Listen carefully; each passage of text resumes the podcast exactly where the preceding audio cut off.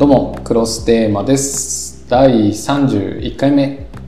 の今回はですね前回聞いた人どうでしたかね？あのローカルプレイリストに僕たちコラボ会で参加させていただいてちょっとそれの後半戦っていう形で今続きを収録しています。で改めてちょっと今回の、えーゲスト今度はこちら側からのゲストっていう形ではいいろんなこう場作りとかのディレクションとかディレクター活動をしている板松しおねちゃんをお招きしてちょっと撮っていきたいと思います。よろしくお願いしよろしくおま願いします。イエーイ。イエしおねちゃんまたちょっと改めて、はい。あのちょっと自己紹介してもらってもよろしいですか？ーイ。はい、えっと板松しおねと申します。合同会社ハタオリというところに所属していて、そこでですね、あのローカルプレイリストというポッドキャスト番組を持っていたり、あとは学生向けのうん。学外ゼミみたいな企画で黙々っていうのがあったり、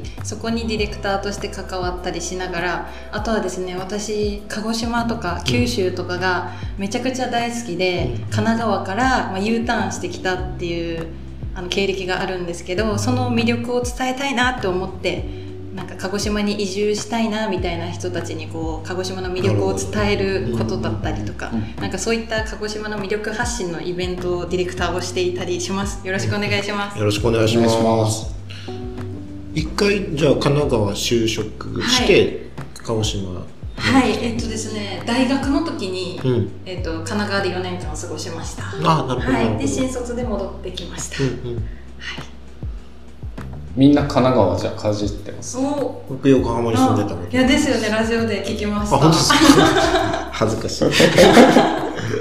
僕も生まれの1年間だけ横浜生まれっていう、お私もじゃあ最後横浜だったのおでー。横浜つながりですね。横浜つながりの会に。はいいやーでも。え黙々気になったあちょっと。黙々ですか？ん？はい。か課外ゼミ？は、えっと、学外ゼミみたいな感じで、うん。まあ、鹿児島大学がいくつかうん。あるんですけど、その大学生の子たちに、まあ、学校じゃ学べないけど大事なことってたくさんあるよねっていう感じで、まあ、学校関係なく大学生に募集をかけてその黙々に参加してもらった子たちにはななんか例えばあのなんだろう大人と会うきっかけを作ったりとか、うんうん。あとはなんかいろんな業界で活躍してる人の話を聞く機会だったりとか、めっちゃいい。はい、あとはいろんな街に出て行って例えば霧島に行ってちょっと一日遠足していろんな人と会ったり体験したりとか、去年はあの日置市長に会いに行ったりとか。えめっちゃいいですね。うん本当ですか？そそそれって無料で参加できる、あそれ学生から一応入学費として、うん。まあ、1万円だったりとかもらってて、まあ、来年度ちょっといくらになるかわかんないんですけど。でもめっちゃいいですね。あ本えちょっかやりたい。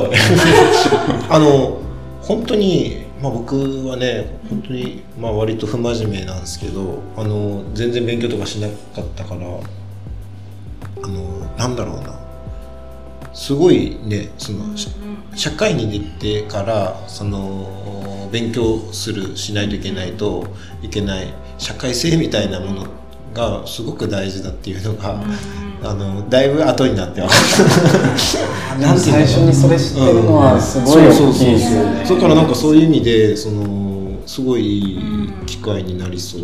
そうなんですよ。あとなんか地域にいろいろ出るきっかけがあると、うんうん。そこで出会う人たちと出会うおかげでなんか地域に愛着湧くなって思ってて、うん。で私もなんかその学生の時にうん。近所のケーキ屋さんにめちゃくちゃ入り浸ってて、うんうん。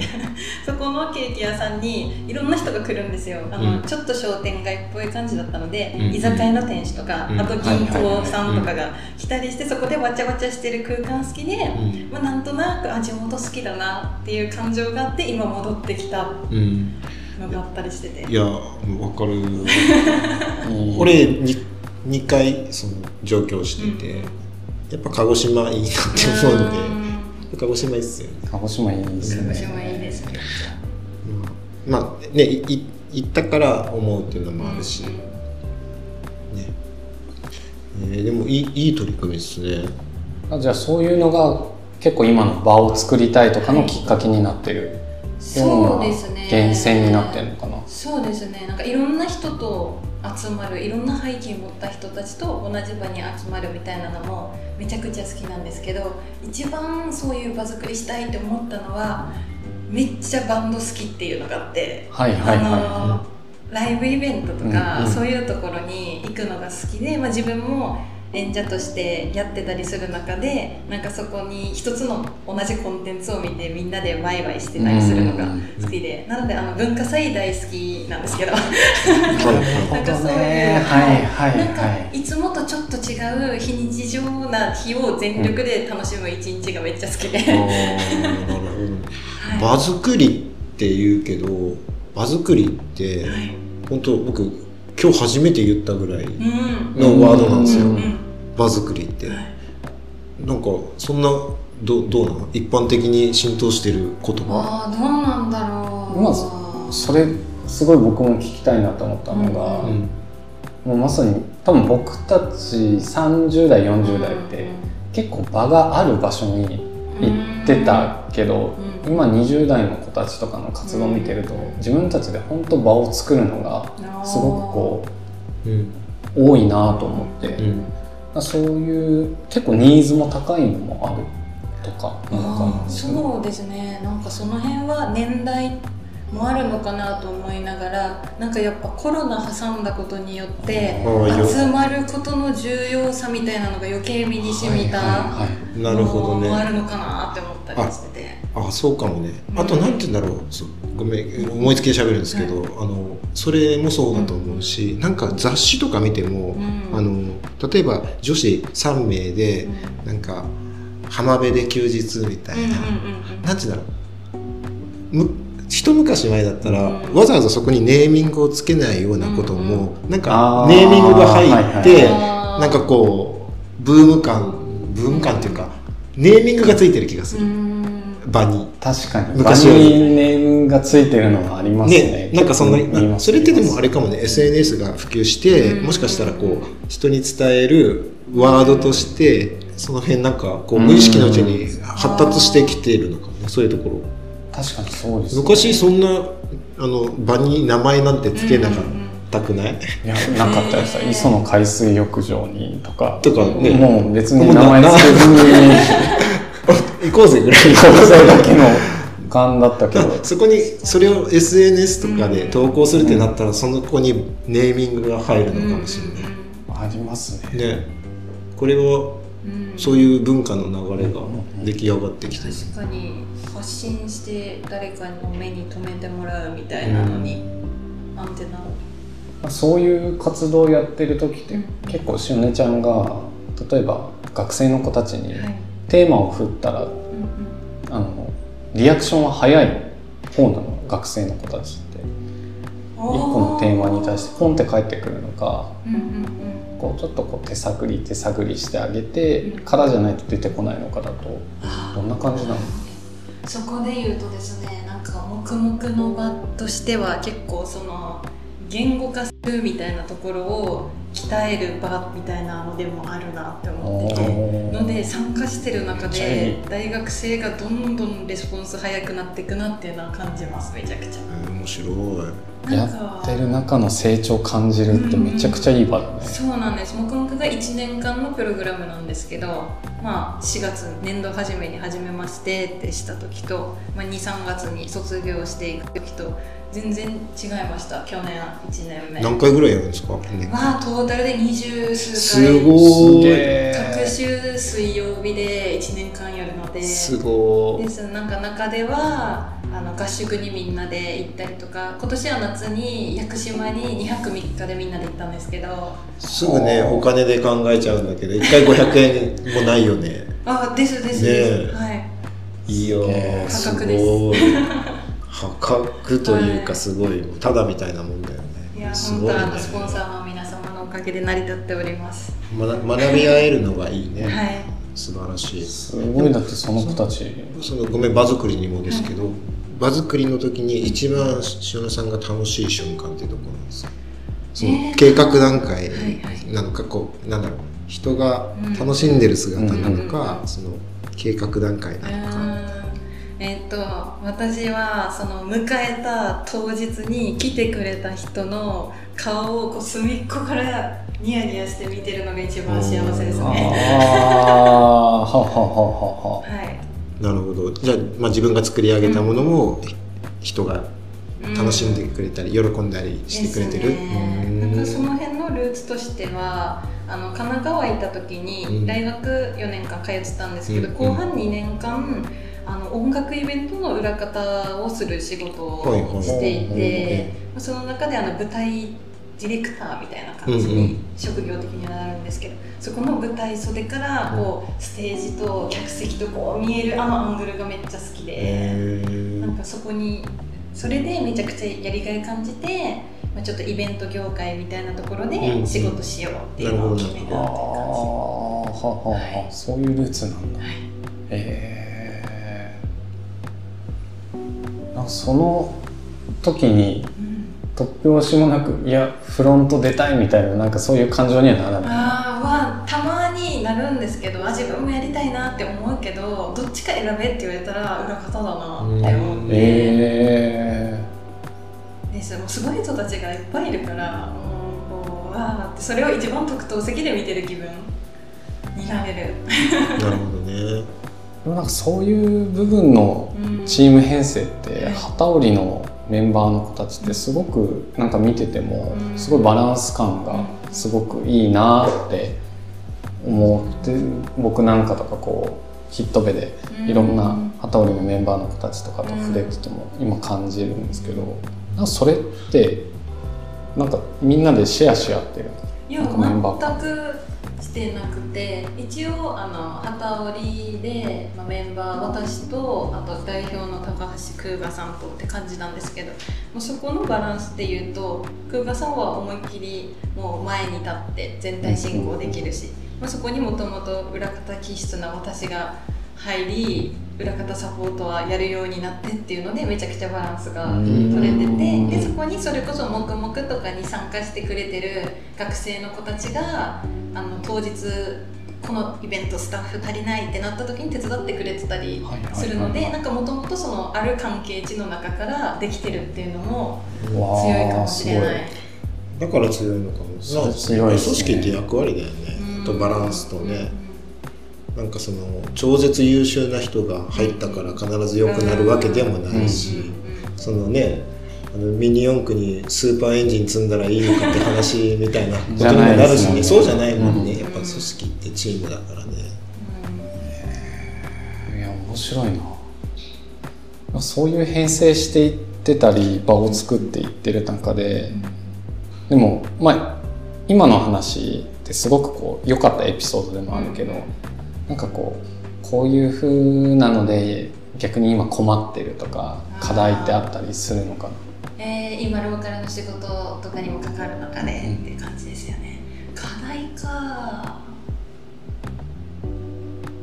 いやーあるんですけどね。放送できないかもしれないですね。いやでもなんかどこをやってても思うのはなんか情報発信とかが難しいなと思っていて、なんかというのも結構その旗織りも、まあ、今会社としては3年目23年目ぐらいで、まあ、自分たちで開拓してる中でやってて、うん。まあ、でなんか企画とかその作る部分で一生懸命になってて、うん。その広報まで気が回ってなかったみたいな部分もあったりするんですけど、まあ、それはなんかどこのイベントでも同じような課題を抱えてるなっていうのがやっぱより多くの人に届けるの部分な気がしております。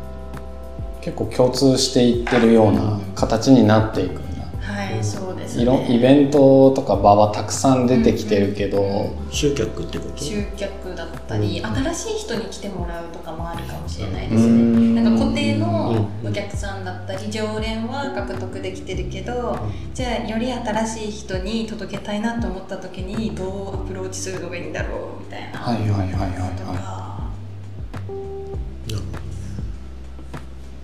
新しいそうですよね結構そこに近いもしかしたら課題感近いのかもしれないけどメタバースとかの普段プロダクトやってると新しい人しか入ってこないあからなんかその意味とかをすごいこう伝えるのを意識してるというかこれが何でやってるのかっていうのをこう関係値がこうちょっとこう詰まってる人からまず伝えていってみたいなこ昔の村みたいなイメージ。もう近所の人にはもう口酸っぱく話していってるのがなんかしそこから広がるのかなっていう風なのがあるけどでも集客とかは新しい人をどう集めるかっていうのはこれからもっと結構格差出てきそうな気もするなと思って。私今クラケンさん。から出てきた「村」ってワードが結構ポイントなん。じゃないかと思ってて、うんなん。か今って結構その広げよう広げようと思ってどん。どん広がった結果、まあ、情報あふれすぎていたり、まあ、逆に新しいものを生み出すと届かなくなったりとかしてるけど、なん。か本来って目に見える範囲で生活していたりいろいろしていたものが、なんだろう、まあ、改めて見直されているみたいな部分もあったりしますよね。めちゃくちゃそれをね感じるんいやあのコンパクトシティとかも結局そういうことじゃないですか、なんか今日来る途中の自然の中で目の前にいるおばちゃんが「いや昔はさ町医者に行ったらさここの情報は何?」って聞いたらすぐ教えてくれたようなことがさ今病院いっぱいあってすごい聞きたいと思って同じ聞きたいこと聞きに行くんだけどここが知りたくてっつったらちょっとそれ個人情報なので言えませんみたいな、うん。守らないといけないっていうかはいはいはいそのなんか気軽に届かないものも出てきたうみたいなのもんなんかすごい感じます。あるよね。それはあるよありますねね。そこがこうそれこそ今の気軽さっていうのはもしかしたらテーマなのかもしれない。気軽に話せる場になってれば多分自然発生でみんな満足するとか広がるとかなのかなっていうのをなんかそこがあるチームとかバーは強そうだなっていう。強強いっていう表現もなんか気持ち悪い。なんか崩れない。いい村はずっと続いてるし、うんいい街はずっと続いてるし、その中に環境とか時代を読みながらこうカメレオンみたいに変化していってるような感じがするなと。しおねちゃんは今後作っていきたい。なんかこうこういう場がいいとかなんかあったりするのかな。そうですね。なんか鹿児島にいながら作っていきたいなって思う場はまあなんかなんでしょう。めちゃくちゃ非日常を感じられる場みたいなのが鹿児島は比較的少ないなと思っておりまして、例えば極端な話で言うと USJ みたいな、なんかもう乗り物に乗って世界観が別物でみたいなのにたまに触れたくなるんですよ、うん。私。なのでなんか鹿児島に生活しながらそういった場に気軽に触れられたらいいなみたいなのもあったりするのでなんかちょっと特別感のあるイベントの場作りに関わったりとか、まあ、一方でローカルプレイリストみたいにめちゃくちゃ日常に触れることも好きなのでなんかそこのバランスをうまく取っていきたいなってああいいね。なるほどいいですね。思ってます。いいかもしれない。僕もともと映画の話になるんですけど邦が好きだったんですけど今死ぬほど仕事をやって死ぬほどっていうとあれなんだけどめちゃめちゃ仕事やってるんですけど邦が見たくなくなるんですよ。脳みそが疲れちゃってだから洋画とかアニメとか見た方が脳が休まるんですよね。だからその非日常でリフレッシュするじゃないですか。脳みそが休まる。だから結構大事なことだなって思います、うん最近めっちゃ思ったのがなんか新しいクラブとか作りたいぐらいの感じで。で踊るクラブ。あですですクラブです、うんなんか行ったことなくて多分私たち世代がちょうど行くであろうあった時期がコロナ禍だったみたいな感じもあって行ったあことない面白いかもね。なのでどっかちょっと天文館とかでできないかなと思って。面白い。面白そう。あの僕古い業界ほど、うん。あのイノベーションを起こせると思ってて、クラブっておっしゃるように、大体もうイメージ一緒やんって、う。んうね。そこでなんかイノベーション起こしたら面白いかもしれないです、ちょっと健康的なクラブに行ってみたいです。ああはいはいはいはい。明るいの。クラブだけど。ねちょっと音が大きすぎないとか。なるほどですね実は一気してるのがノンアルみたいな。健康的。まあでもそういう概念的なのからもちょっと疑っていって新しいね。ううん。うん。ん、新しいのがすごい生まれそうな、うん。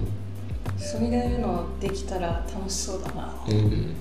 全部真逆やってみたら全部真逆。クラブうのん。そのクラブのあの要素を書き出していって全部真逆にしてみる。確ああ面白いかも。BGM 全部ゴールみたいな。全部真逆でちょっと一回組み立ててみる。うんうんうん。早朝しかやらないとか。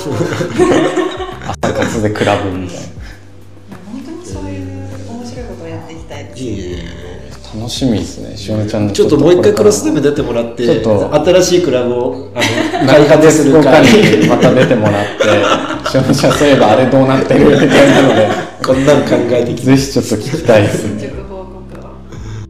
いやありがとうございますちょっと話もまだまだ聞きたい内容はあるんですけどはい。結構このしおねちゃんの今回の話ってまた何ヶ月後とか何年後かにもう一回聞いたらあそんなこと言ってましたねっていうのでまたそれも盛り上がりそうな気がするのでちょっとまた次回もちょっとぜひいやなんか楽しかったいただけたらとお願いします。ありがとうございます。ちょっと今回はあの前半パートローカルプレイリストの収録で後半パートクロステーマの収録っていう形でちょっとコラボ会を2回収録させてもらいました、なんかしおねちゃんから最後、はい。あのー告知メッセージあれば。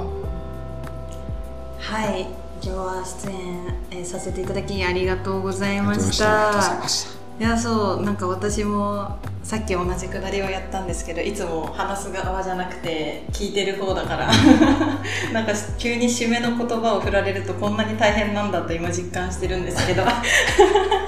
なんか告知みたいな部分で言うと,、うん。えっと今日結構いっぱいお話しした黙々がですね、あの年に1回ですねその年度末に募集かけてたりとかするので、ぜひ鹿児島の学生さんでそういったことに興味あるなって人たちがいたら旗織りのホームページだったりをぜひ見てほしいなと思う次第です。えっと、はい。何歳以上とかはあるんですか？は一応今対象が大学生で。大学生以上、はい大学生。あ大学生だけ。のみね。はい、うん。